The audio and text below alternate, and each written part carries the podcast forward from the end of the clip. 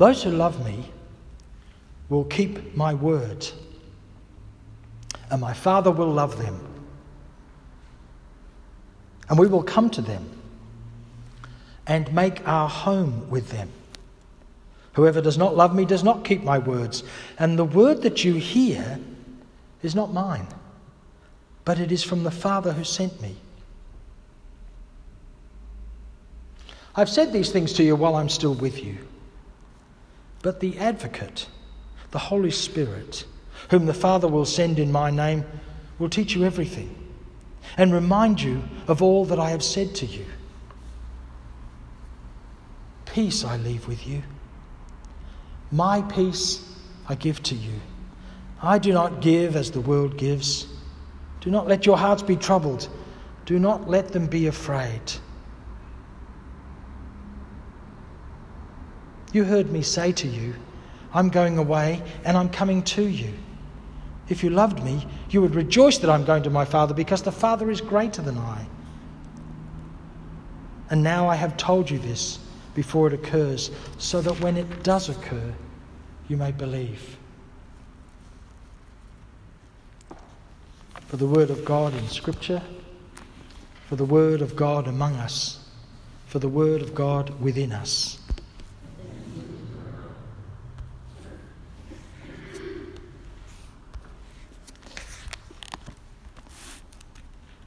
When you read John's Gospel, this is the world's best painting to look at. It's huge painting in real life. It's actually probably about as big as it is on that wall there. It's about three metres by two and a half metres. It's by Henri Matisse, and it's one of the paintings that um, art historians say begins the modern movement in painting. Modern art begins um, some will say even begins with this actual painting, but it begins um, in, it, with this work, with Matisse's early work, and this one, this was done in 1910, and it is called The Dance, and it was done for a, a, a wealthy Russian um, who wanted something bold and this is really bold. But the reason why it's such a great painting to think about, and I always think about it when I'm reading bits of John's Gospel, is because John's Gospel just goes around and around in circles, in my head at least. You read a verse and then you read another verse and then another one. You feel like the third verse you're reading is the same as the first verse, and it often is. And I like the idea of this being a dance. Because with this painting, you don't know who's leading. In fact, that's, that's kind of irrelevant. Who cares? They're, they're really enjoying themselves, they're really engaged in And questions like who's in charge, where's it all heading, that, those things, they're not important. What's important is the experience of the moment. Excuse me. And I think that's what's happening in this gospel. Nearly six years ago, my mum died, and I gave the eulogy at her sermon.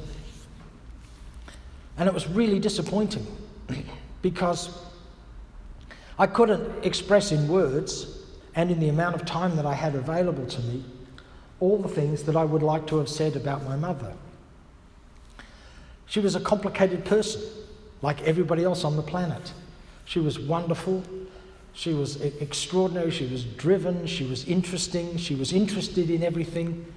Um, she was irascible, she was difficult to get on with, she wouldn't listen to her eldest son much of the time. I don't know why, you'd think she would, but. And so I did the best I could. but of course, it was never enough. It was never going to encapture all of my experience of her. And John's gospel is pretty much like that. In fact, he ends the gospel, excuse me, he ends the gospel by saying, Look, there's a lot more things I could say, but they wouldn't fit into all the books, and so this is just enough. That's a paraphrase, but that's essentially what he's saying. So he's trying to grapple with this idea of who God is in Jesus and what could possibly be the experience of having Jesus present with us, who seem to be so infused with the idea of God. And, and Jesus says in this passage, the, words that you, the word that you hear is not mine, but it is from the Father who sent me. There's an intimate relationship between Jesus and the mystery of the universe. And it's so intimate that Jesus decides to use a term to describe that of Father or Abba, the idea of a, really intimate. You might want to translate that today as, I'm sure you've heard this, as, as daddy, as a kind of really intimate way of talking. And that's quite extraordinary, given that the time in which Jesus lived uh, was full of gods but the gods were always distant from human beings. And the idea that you could have an intimate relationship, so intimate that you would use that kind of language to describe an, an, the experience of the divine, is very interesting and exciting or disturbing. Particularly if you feel that you're not connected to the world very much. How somebody could be is really interesting. It's probably better to think about the Gospel of John more like a book of poetry than a book of instructions.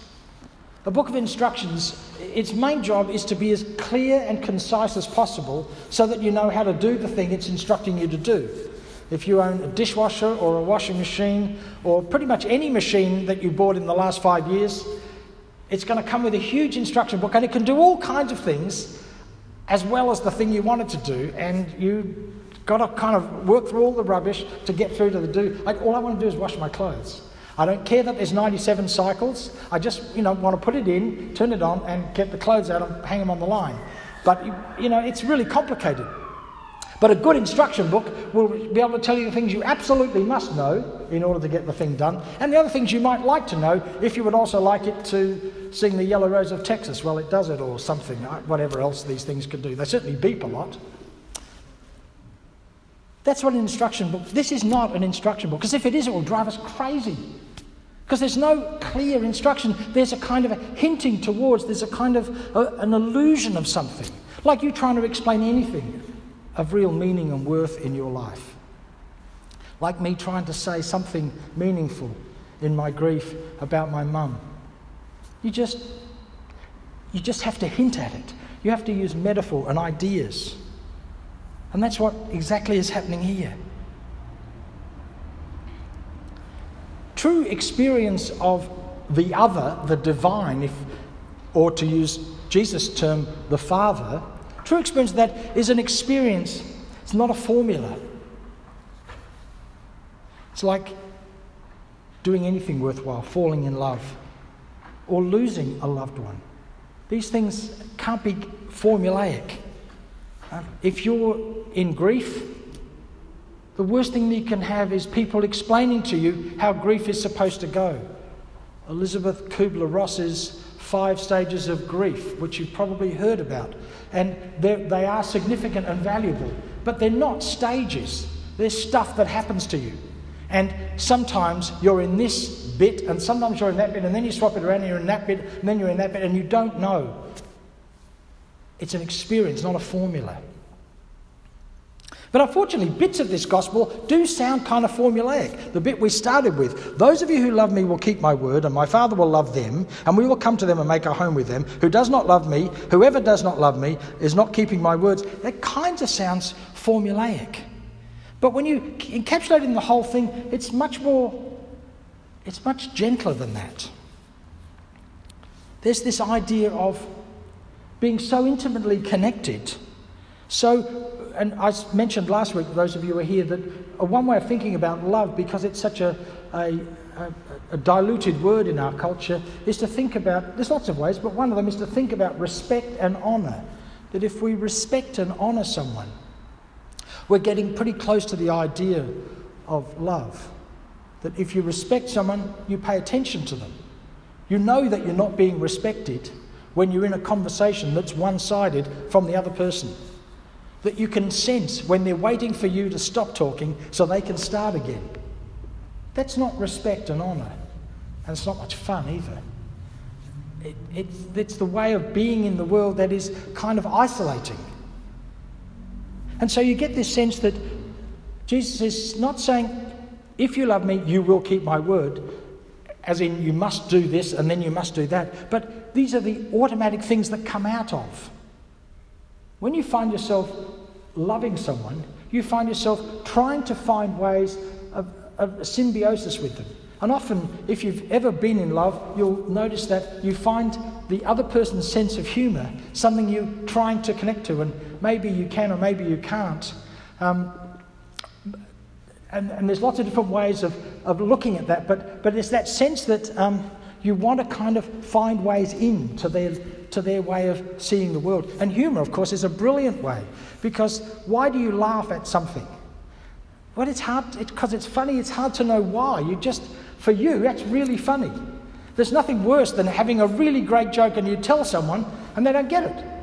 It's not because they're stupid or they don't understand. You know, you can explain if there's a thing in it that they don't understand, but, but if you've told it reasonably well and you think it's funny and they don't, what are you going to do? You know, there's no, you've got to find other ways of connecting. And so there's this sense where John is, I think, saying, that loving and being alongside and experiencing another person's way of being in the world, which is one way of talking about the word as Jesus uses it and as John uses it, is that it's, a, it's paying close attention, it's being connected. And if you do all of that, then you find that God, in this text, comes and lives with you. That's what, that's what it's beginning to say. We will come and make our home with them.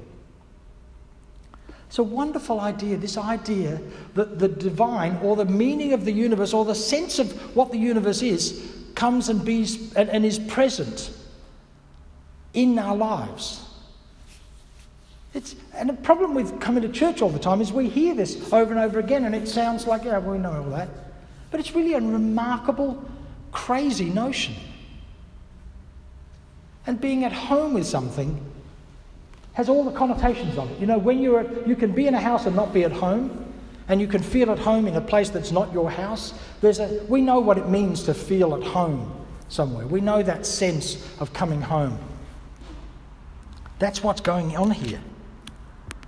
It's part of the deep, a deep meaning and connection. It's not a transaction or a negotiation. It's a joining in. Maybe it's like the difference.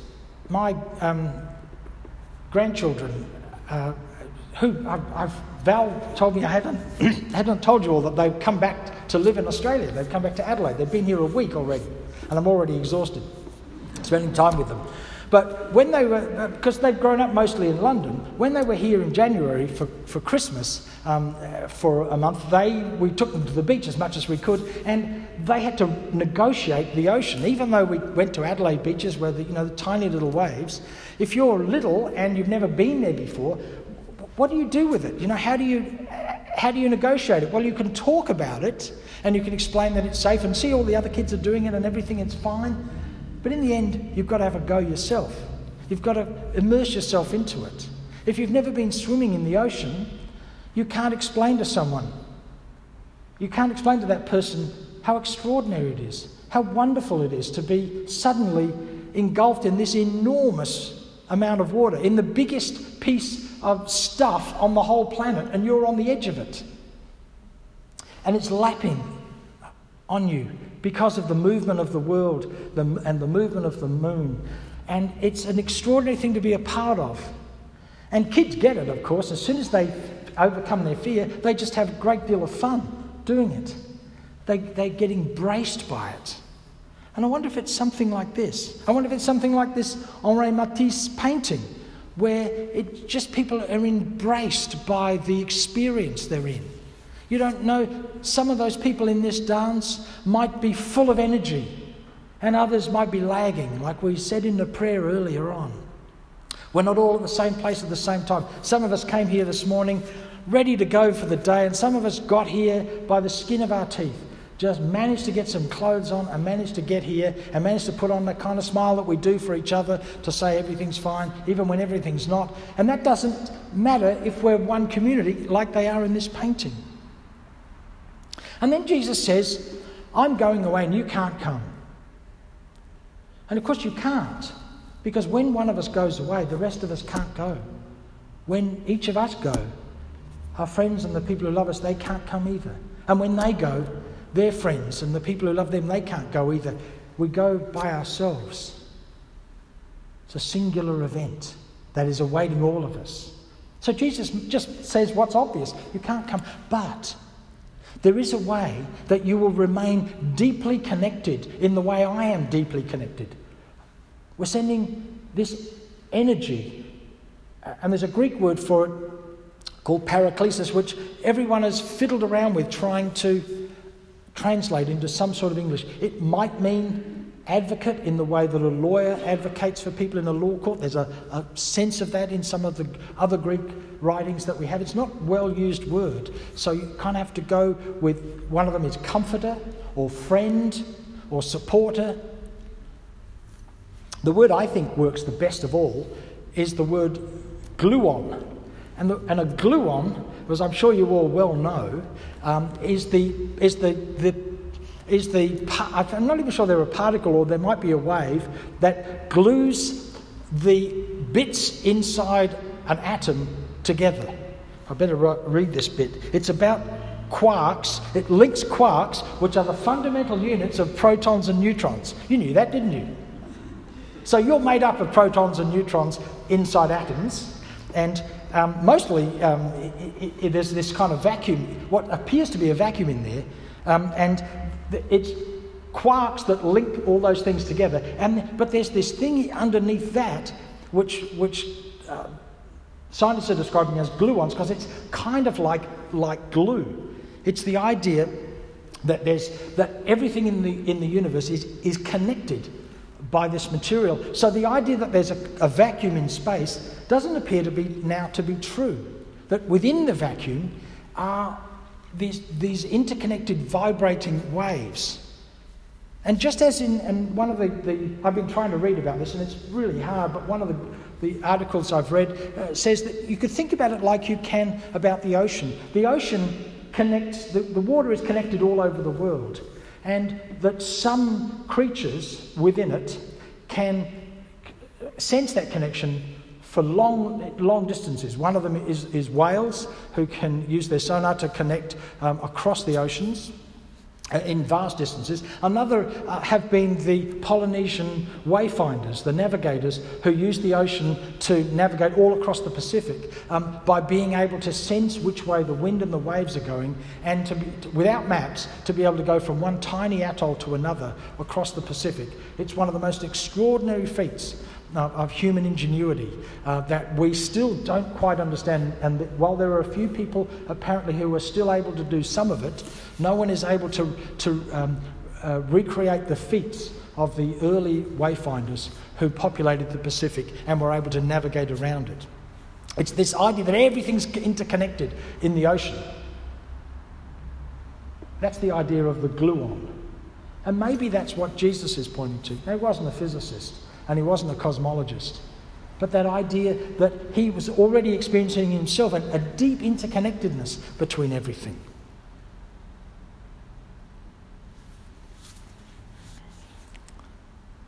And sometimes we can see these things as really grand, but I think they're really simple too. One of the great stories in John's Gospel is the very first story, where Jesus and his mother and a few of his disciples are going to a wedding. They're invited to a wedding, and the wine runs out. And his mother talks to him and says, Can you do something? And he turns water into wine. Now, there's all kinds of stories you can tell about why that happened. But it is the most extraordinary event, isn't it? Because when you think about it, it really was unnecessary. No one was going to die of thirst if they didn't have another glass of wine. There was no, it wasn't a physical necessity. You'd think if you were going to sort of break into the, your story with, a, with a, an amazing miracle, you would do something like feeding the 5,000 or something stupendous. But just making more wine, and yeah, it was better wine apparently, but it's just wine. And no one dies without a glass of wine, you know, although some nights you, you, you might want to question that. But, you know, generally we can get by with water. It's fine. And they could have too, you know, they have to boil their water or they, you know, drank a bit of beer when, when the water was bad. But, but they didn't need great wine. But what if it was because being deeply connected to the experience of the universe as it truly is is an experience of expansion and joy and completeness. And so the first story you want to tell is one just like that, that was kind of unnecessary for human survival, but for human community, the joy of sharing wine together was deeply important. Maybe that's what Jesus' experience was. And maybe that's why when he said, I've got to go away, you can imagine their sense of deflation if they'd been living with that experience of joy and completeness and kind of expansive way of seeing the world. And they, went, they knew, just like the rest of us, that if that wasn't present to them all the time, they would just revert back to being grumbling people. And that's why he says, No, it's not going to be like that. I'm going to go, you can't come. This is the way it always is. But in, a, in amongst that, there will come an experience. The, the comforter, the advocate, the friend, or the gluon that, that will deeply connect you.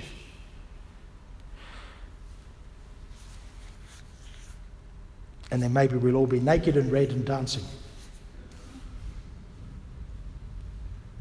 Maybe.